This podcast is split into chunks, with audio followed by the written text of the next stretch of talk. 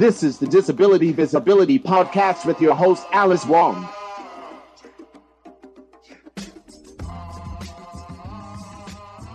Hey there. Welcome to the Disability Visibility Podcast.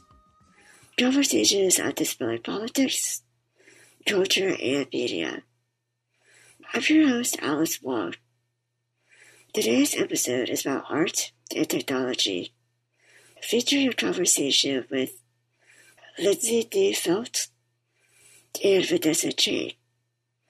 Lindsay and Vanessa curated Recoding CripTech, a multidisciplinary art exhibition at Soma Arts Cultural Center in San Francisco in early 2020. You'll learn about how their collaboration and friendship started, what it was like curating this exhibit, some of the disabled artists that were part of the exhibit, and why CripTech disability culture, and accessibility are more important than ever in the midst of the coronavirus pandemic. Are you ready? Don't wait, Joe. Five, four, three, two, So, Vanessa, Lindsay, uh, thank you for being on my podcast today. Thank you. It's such a delight to be here. Yeah, thanks for having us. So, why don't I have you both uh, introduce yourself? My name is Vanessa Chang. I am a writer and a curator and educator. I'm currently based in the Bay Area, but I'm originally from Singapore.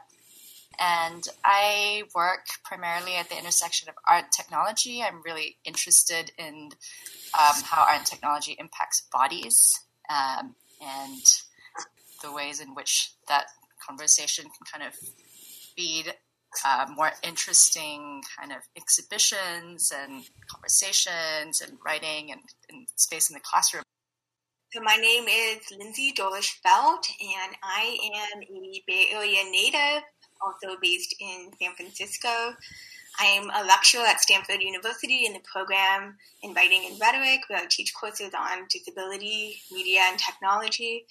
I have a PhD in English at Stanford, um, and my research looks at how disabled people shape conceptions of electronic communication from the Cold War era to present day, and how this little recognized history is preserved in contemporary American literature and science fiction.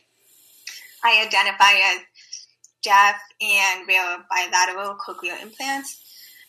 Before I went to graduate school, I was a journalist. Um, I was actually the women's soccer columnist for ESPN.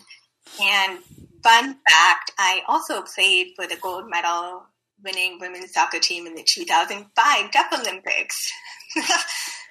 That's awesome.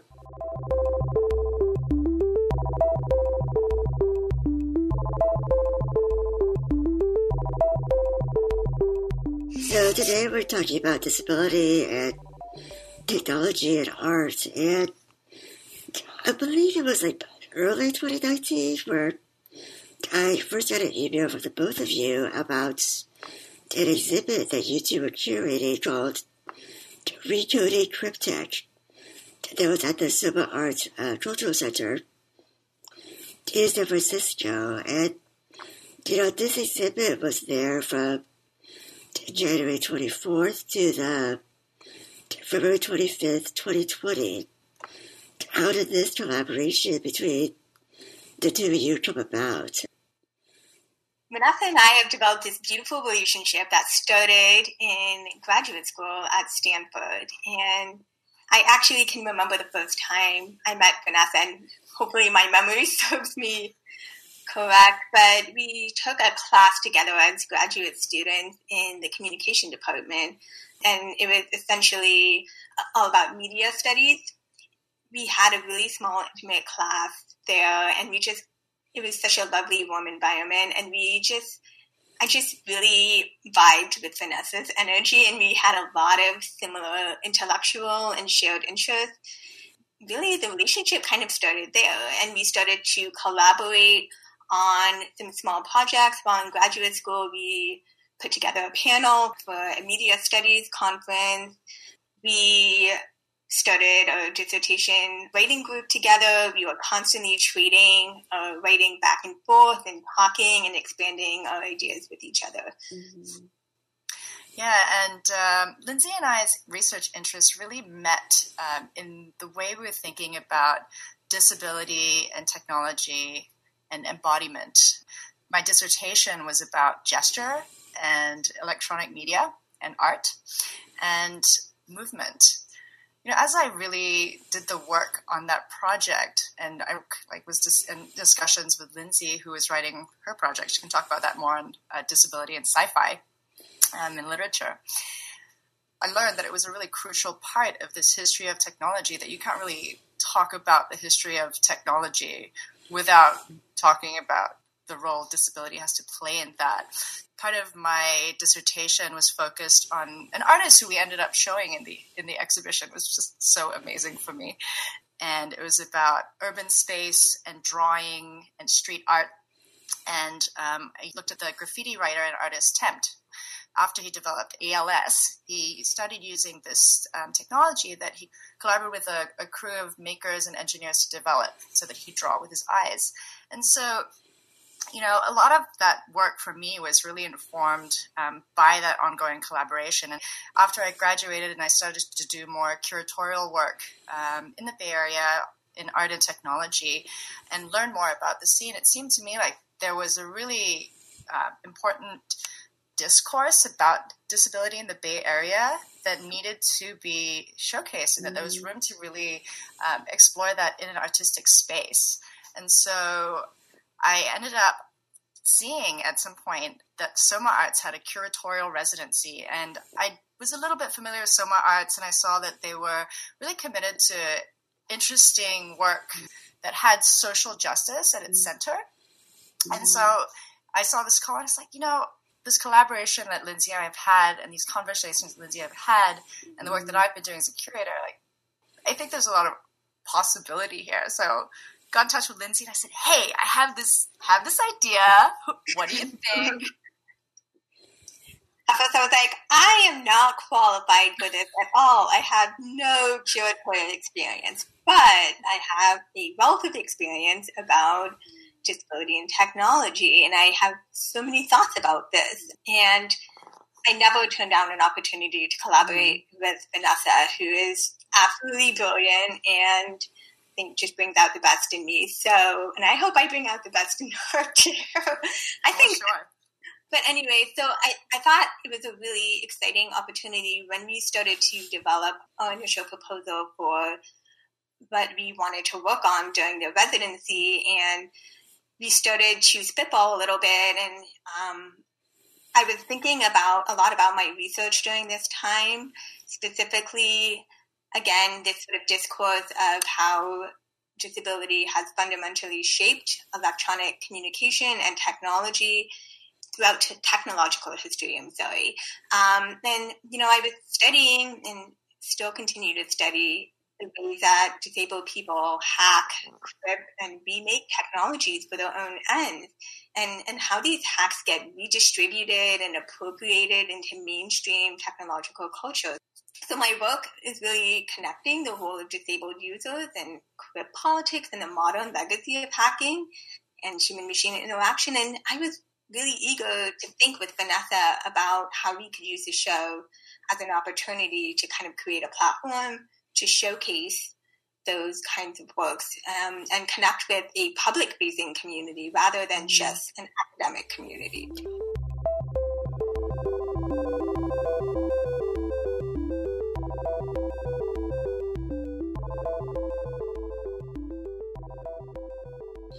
the theory of recoded CripTech is something that resonates with me deeply, but I think for a lot of people, maybe who are not disabled, for example, they have no idea what CripTech means or just, you know, crip itself. So, you know, I'd like to take that just a moment to ask both of you kind of how do you define CripTech or just, you know, what was the thinking behind the name of the exhibit and just the themes you wanted to kind of highlight?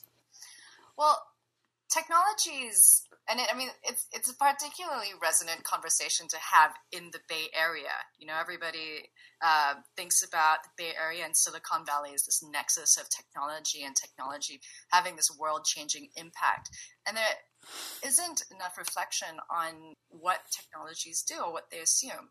Technologies are not neutral objects, right? They're designed for particular bodies and identities, and they're a very poor fit with bodies that don't actually fit a norm. Yeah, and I can jump in and say so we were thinking that along the lines of technologies that are catering to specific users, we wanted to sort of explode the idea that technology is about curing or fixing disability and instead centering disability innovation that specifically disability led innovation, right? Not trying to innovate so that people with disabilities are like passive recipients of these technologies, but are actually active makers and users and designers of those technology. And that's just like a reality of what we do as a disability community. That is so true. And I think there's a lot of misnomers about tech, just like the idea that oh, who gets to create tech, right? Like this idea that, oh, you have to be a developer or an engineer or have a lot of technical skills, and that's simply not true. You know, that there are people who are creating and innovating and just doing a lot of things with technology or just, you know, that's not exactly like about coding. Like there's just, I think such a narrow idea of what technology is. And I think, especially with disabled people, they just have a much more broader, fluid idea of what's what technology is and what you know, basically what we do in this world that's basically not built for us is, you know, pretty much something that we do every day in terms of hacking. It might not be called hacking, but it is hacking. Right. Well, I mean, that's the thing, right? CripTech is everywhere. Yes. And that's something that we really wanted to highlight in the show as well. That we really thought about technology in a really expansive way. You know, technology is not just code. It's not just uh, your refrigerator. It's it's really the various kinds of tools that I mean that really everybody uses. I mean, it's interesting. Sarah Hendren talks about all technologies being assistive, right? Because mm-hmm. they actually do mediate our relationship with our environment. Curb cuts are a kind of technology. The the whole built environment is technology. And so that's that's how we were really thinking about about that in the show, right? That technology is not simply just these tools, but they are these embodiments and manifestations of social and political ideas about who's using those tools and who they're designed for, and that to crip or hack them is to to make them fit, as you were saying, these really these bodies that they're not designed for. Mm-hmm. And I'll also add in response to your question about the, the title of the show, we were we were very intentional about that, and and we thought very deeply about the critical importance of naming this show, and we did wrestle a little bit with titling the show "Recoding CripTech" because we thought there was a possibility that some people wouldn't understand what Crip meant, but we thought, you know what, we can we can teach them through the language of the shows, through the work of the artists. And that book is so important that we didn't want to shy away from that kind of language, that especially the, the political activism and the history behind that that's embedded in Crip. But I did want to sort of acknowledge that Karen Nakamura at UC Berkeley hosted a conference called CripTech in 2018, and that the title of that really resonated with us. So we saw the show in a way as like kind of building on that conversation. Mm-hmm. Karen is, was a part of the show. She was part of the opening night panel, um, and we are, we are planning to work with her going forward. But CripTech is also short for a larger term called Crip Technoscience, and that's the term that kind of circulates in academic discourse. And it was coined, I believe, by um, Aimi Hamraie and, and mm-hmm. Kelly Fritsch. And it really examines this sort of concept or puts forward this concept about how disabled people critique and alter and reinvent the built world around them, right? But and try to highlight mm. that misfit, right? Because this world is built for non-disabled bodies. Yeah, and I just want to give a shout out to Aimi because Aimi and uh, Joey, they co-edited a special issue in Catalyst Journal on crypto science, and it's a fantastic issue. I actually got to write an essay for it about plastic straws in crypto science. So I love how we all have these like interconnections. That was such a wonderful piece, and um, I was really honored to have a piece alongside your work too. So yeah, I had a mm. piece that same special issue about female hackers and, and the telephone switchboard in James Tiptree the Girl Who Was Plugged In, which is um, a 1970s short story about a disabled female protagonist. So that was so cool to be alongside your, your work, Alice. well, it's just funny. It's just like uh, all these kind of uh, relationships and connections. We're all trying to try to build this larger body of work, you know. That to me is really exciting. That, you know, we're all kind of in these spaces, having these, you know, conversations to really advance, you know, the ideas and the culture that we all are kind of intimately familiar with. Yeah, and I think like when we talk about crip tech as well, community is really central to that. You know, a lot of this work is community based. It's about these interdependent relationships mm-hmm. and the the way in which people are entwined and their impact on each other. So it's wonderful to hear how those entwinements are kind of actually playing out mm-hmm. you know, in all of these different spaces. Absolutely, and I think people like you know Karen Nakamura and just a lot of other people who've been doing work in this area as well. It's just been you know, really informative and just really laid so much groundwork, you know. I think that's also just something I'm glad that you brought up as well.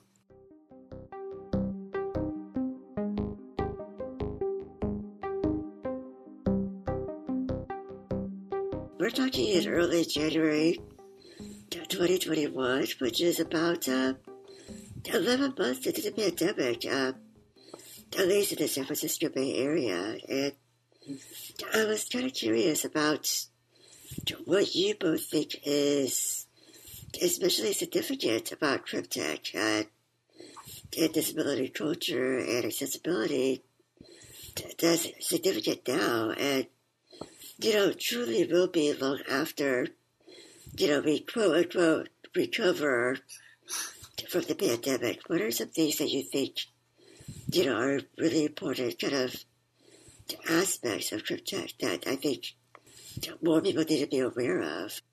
I love this question, and I, I wish I could be an oracle here, but I will do my best to kind of foresee what I think will remain. Um, but maybe I'll speak to sort of my hopes. I'm hoping that there will be increased awareness around accessibility and um, the kind of the exciting possibilities that virtual gatherings entail via, you know, Zoom, Google Meet, all of those virtual meeting platforms have really opened up a lot of possibilities for the disabled community to be present um, and to attend in ways that maybe they might have been um, constrained from attending before.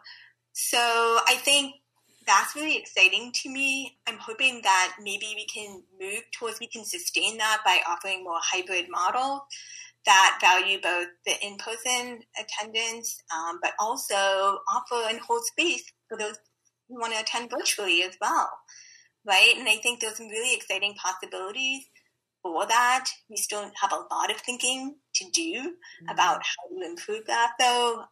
Of course, there have been a lot of new challenges that have arisen mm-hmm. through these virtual platforms.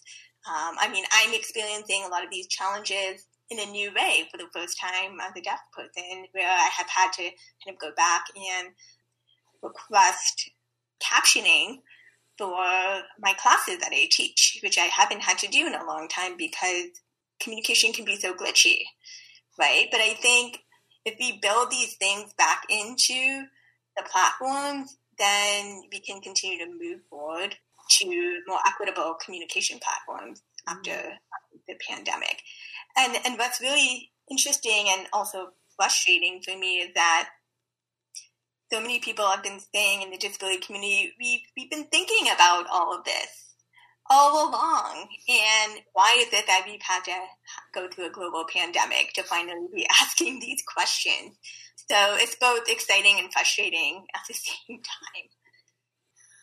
This is a great question because it kind of it foregrounds this notion of community and like CripTech again, right? Like there are all these solutions that are coming up that are great but kind of imperfect. I mean, I'm I don't know if you've seen the Zoom captioning. It's yes. It's it's a bit of a scene.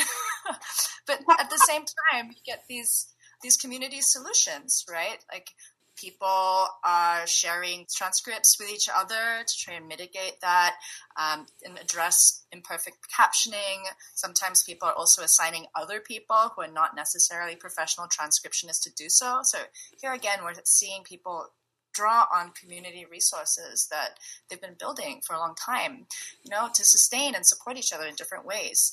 And these mutual aid networks that really recognize how some community members are more vulnerable than others. You know, I'm thinking about people who can't leave their their homes and using things like Google spreadsheets to uh, support each other, bring each other groceries, and that's again where I think we really keep needing to return to community for community solutions um, alongside technological ones because they continue to be imperfect mm-hmm. in many ways. Um, and, you know, I think too, we'll see coming out of this.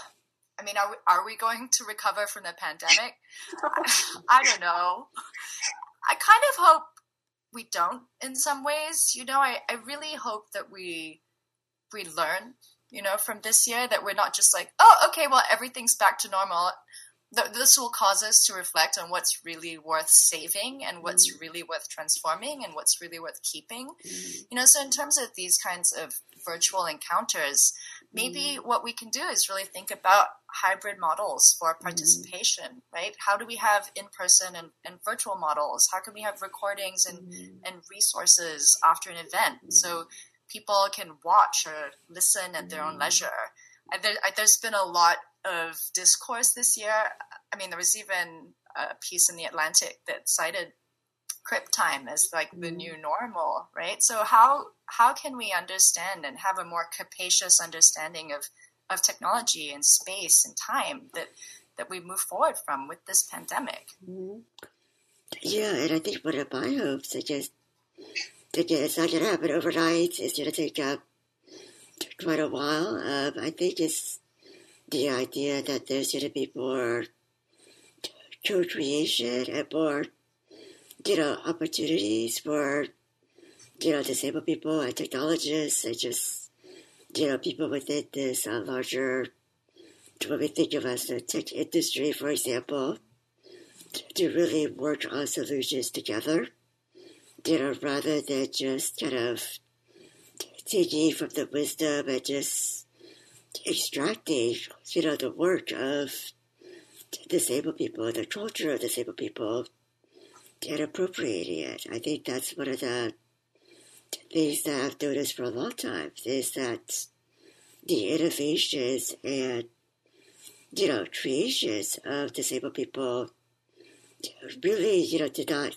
receive the credits that they deserve, and I think this is what's really important about exhibits like yours and just all this kind of scholarship is to really name and identify and document, you know, what uh, so many people in our community have done. And I think that's, uh, that's an ongoing challenge.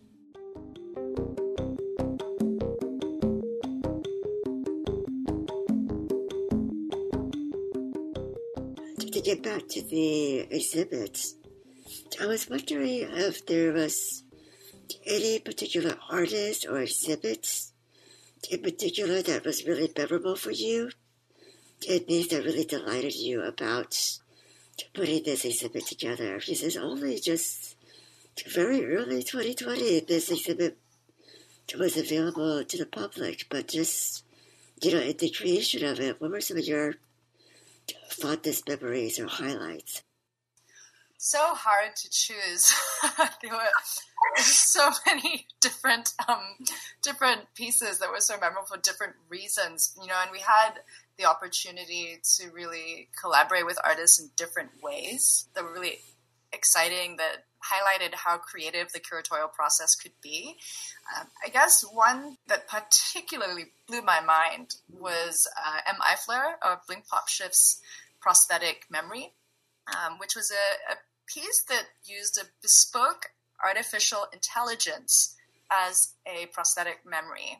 Um, M has long term um, amnesia and is unable to create uh, long term memories. And and I want I want to do the piece justice because it's not just about the installation that was there. When you went to encounter it, it was like a desktop space with various kind of paraphernalia that you have on a desk and a projector. It had a binder with pieces of paper and a camera over it, and when you flip the pages of the binder, it would then project videos um, onto the table. And so what it was was that M um, and their partner had trained this AI with their writing practice. So, as part of this life practice, I mean, it's an art installation, but it's a life practice. Um, and they have a four page a day writing practice, and that was the training material for the AI. The AI was trained on that, and then that was coupled with their video diary. And this archive kind of worked together to create this searchable, indexable memory uh, that you know, it was just an incredibly generous and vulnerable thing to put out there as an art piece.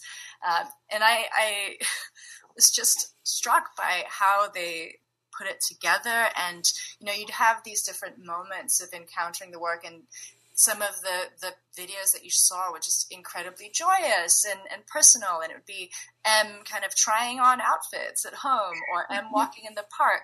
Others would be M lying in bed, kind of struggling with, um, with chronic pain.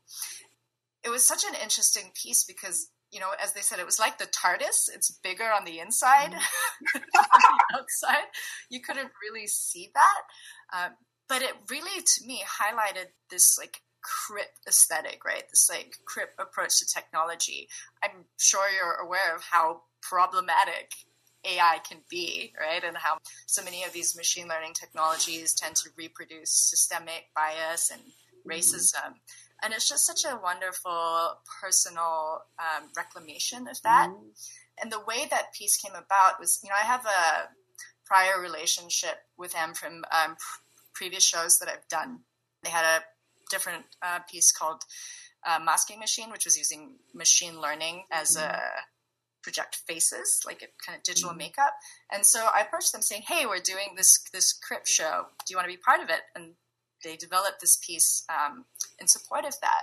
You know, we ended up nominating it for the Starts Prize, which is a European um, award in science, art, technology, and it was an honorable mention. You know, it was like top 10 uh, global prize and something that really became like visible and legible to a really large community. So I guess I would I would suggest that one would be one particularly memorable one for me. That's awesome. Thank you for sharing, Vanessa. How about you, Lindsay?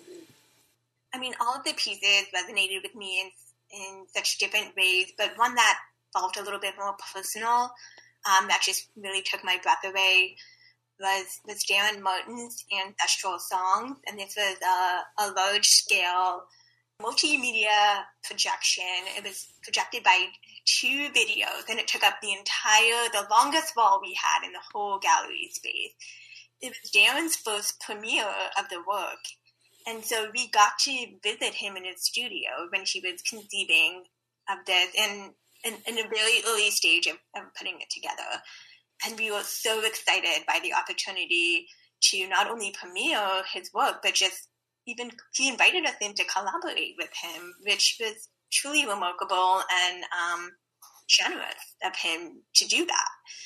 So Darrin is, is an artist with his hearing loss, and so that work, Ancestral Songs, was about taking hearing aids that had been passed down to him through both ancestors and friends and um, through his like kinship community, and he would take them to various spots, nature that he loved, and he would turn the hearing aid on, hold it in his hand, and let it speak to nature. So the, the hearing aid would feed back because it was not in the ear. And as someone who used to wear hearing aids for a long time, my twin sister, who has perfect hearing, would always be complaining about my hearing aids feeding back. And I was always getting commentary, Lindsay, your hearing aids are feeding back. So Darrin turned this into a beautiful thing.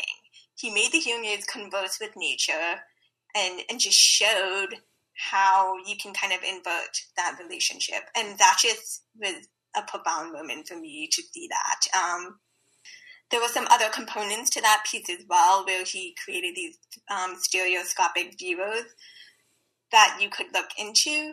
And it was a completely different environment. It was mm-hmm. projecting a domestic environment, a small enclosed space.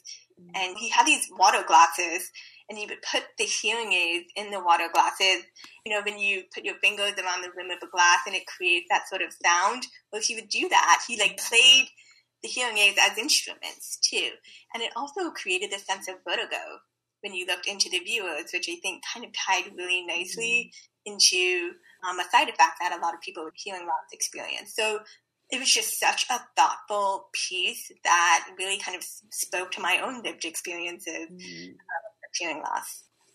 That sounds so wonderful. And I think this is, you know, to me, what is so different about exhibits that are curated by us, for us, that is, you know, still uh, this exception, right? It's just, you know, I think there's still a larger conversation about museums and about just, you know, galleries and art spaces and exhibits where there's still so many people kind of excluded from being able to put together these kind of shows.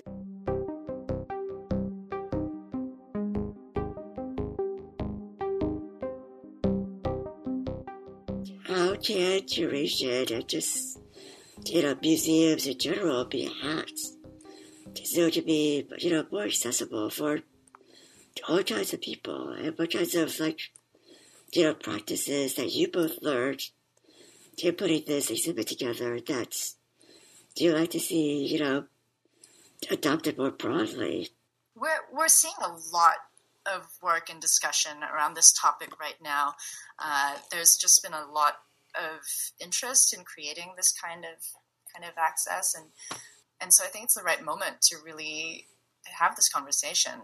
We'd love to see curators and artists really take up the mantle of access as central to the creative process, as central to aesthetic ideation process and product. Because right now, access is, I mean, there are standards, you know, you have uh, pedestal heights, you have um, audio description, you have captioning, and these are all important and necessary. Uh, but it usually comes like something that after the work or exhibition is complete, and there's so many amazing possibilities for what can emerge when the artist or curator thinks about access as originating or underlying aesthetic or design principle of the work. Why wouldn't you want everyone to be able to engage with the work?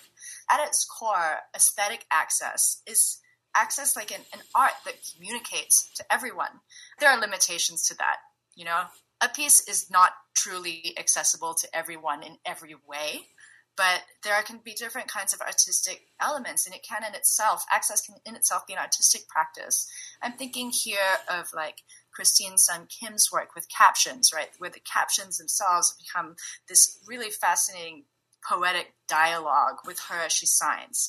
Or um, you know a piece that we had in the show uh, kinetic lights revel in your body which is a wheelchair dance performance, has the most extraordinary audio description, right? It's audio description as art. Like the language is poetic, the performance is um, is breathless. The the voice rushes and rises, you know, as the performance crescendos, but also um, falls as it does. There's also work right now on alt text poetry. So these can be creative practices, right? And that's that's what I'd like to see more of, like actually thinking about these as creative and collaborative practices. Me too. Yeah, I, I'll also add to that and say other things that we love to see and something that we try to do in our show as well that got a lot of really positive feedback was to foreground touch and tactile engagement, uh, which really is often pushed aside um, or deprioritized, especially in museum spaces, right, in order to protect the artwork. But art is meant to be engaged with, right? And so I, I really invite us to think more creatively about how we can bring touch into those kinds of spaces. Of course, you know, Georgina Kleege has done so much work around this, and I think it's really important, critical work. Um, but why not offer, find opportunities to offer more tactile sam- samples, right? Um, lead guided tactile tours that are open to, to everyone.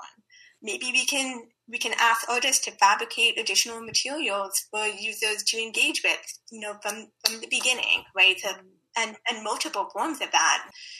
So, so that's one suggestion that I have. Um, I'm also thinking about instead of just having an accessibility coordinator at a museum, if, if they even have one, why not train curators to ask these questions and to really invite those kinds of collaborations with artists from the beginning of their project, right? Right, rather than mm-hmm. after the project has been completed. So that really builds on that kind of ethic of interdependence and care that is so vital to disability community. Mm-hmm. Yes, I love all of these ideas. And I really hope that if anybody listens to this episode who's, you know, in the museum world or art world, just really take these uh, ideas to heart because, you know, this is all about, I think, making cultural institutions not only more accountable, because really we're in an era where people aren't demanding more accountability in a lot of different ways, but also just, you know, museums being acknowledging right their complicity in excluding people in their history. And I think this is really part of this larger, broader, more, you know, difficult conversation that people need to have. So I really appreciate all of the things that you both shared.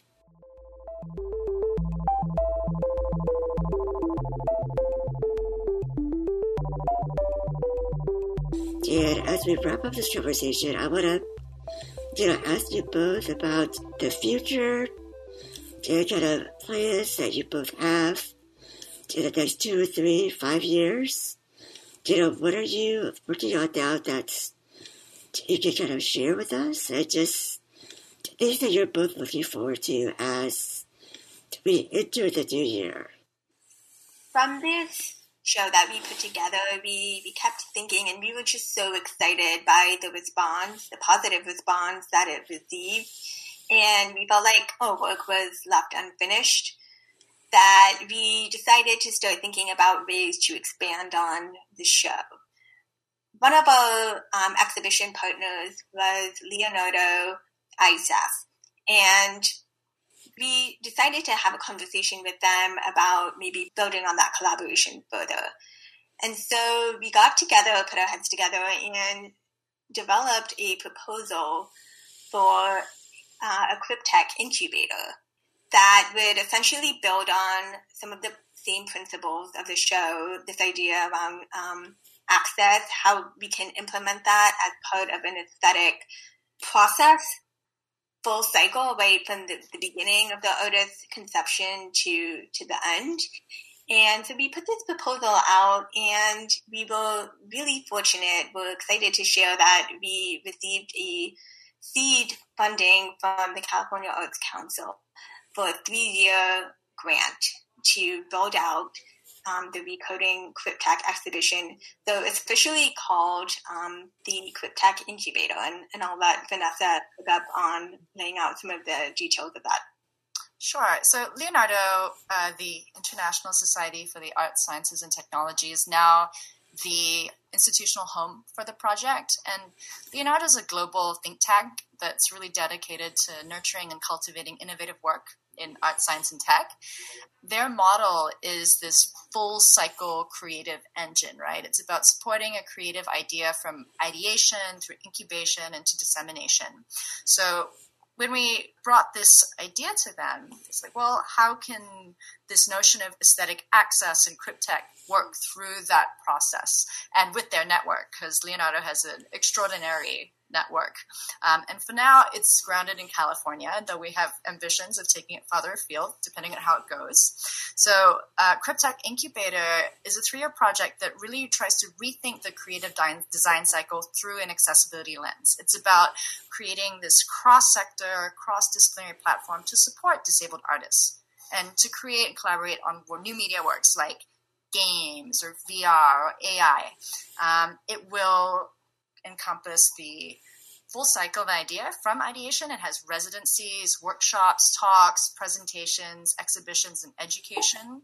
We're really excited to partner with um, a set of really um, committed people and partners who have amazing resources at their disposal that they're really interested in investing in the project. These include um, the Berkeley Disability Lab. So Karen Nakamura leads that, and so we'll be partnering with her to place a resident at Berkeley Disability Lab and to develop an idea um, around aesthetic access at Berkeley. ThoughtWorks Arts Residency. ThoughtWorks is a uh, multinational corporation which has an arts residency, and their model is embedding an artist in the organization and giving them incredible software engineering resources to achieve wild projects. So another artist will be embedded there. Santa Barbara Center for Art, Science, and Technology is an independent uh, residency center in Santa Barbara, which has a its own media environment, including a haptic floor that artists that you can code using Max, like you would program sound. You could program the floor, so we'll place someone else there. Um, and Beall Center for Art and Technology in Irvine. And so these are just the residency centers where they'll um, actually work on developing the ideas.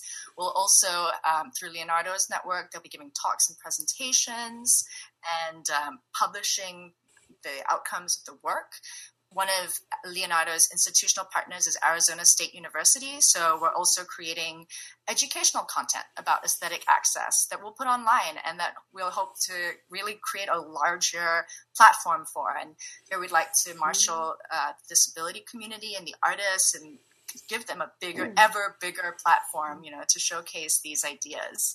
Uh, so ultimately, exhibiting the work, creating a special publication of Leonardo, which has a journal, and um, just really trying to create a platform and a space for people to innovate, for disabled folks to innovate around aesthetic access and crip technology and crip new media art. I love it. I love it. So, if anybody wants to to learn more about the updates about the CripTech Incubator, uh, where should they go to kind of get the latest?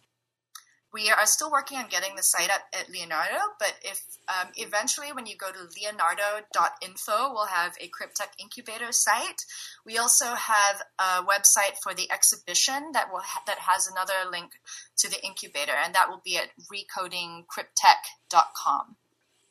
Perfect. Well, let's see, if Vanessa, I am so thankful for the both of you and just all that you're doing, all that you're building, you're just created together in community is a really wonderful thing, and I, it gives me hope. It gives me hope for the future.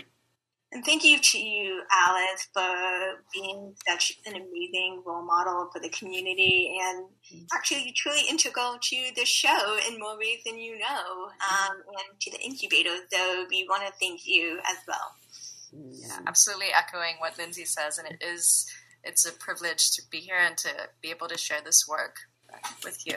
Well, I can't wait to see this incubator just, you know, launch and just, you know, hopefully change the landscape. I think, you know, there's so much potential and it's really, really exciting. So thank you both so much for uh, being on my podcast today.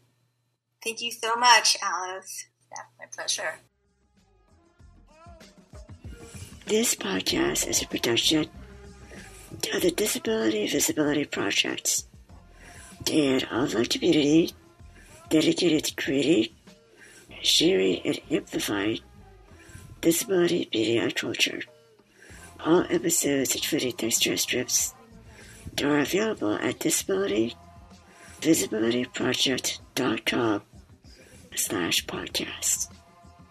You can also find out more about Lindsay and Vanessa on my website. The audio producer for this episode is Cheryl Green. Introduction by Lateef McLeod. The music by Wheelchair Sports Camp. Subscribe to our podcast on iTunes, Stitcher, Spotify, Pandora, or Google Podcasts. You can also support our podcast for a dollar a month or more page at patreon.com slash DVP. That's P-A-T-R-E-O-N dot com slash DVP. Thanks for listening. And see you on the internet. Bye. Rocket to the blast off, stop, drop, dance off.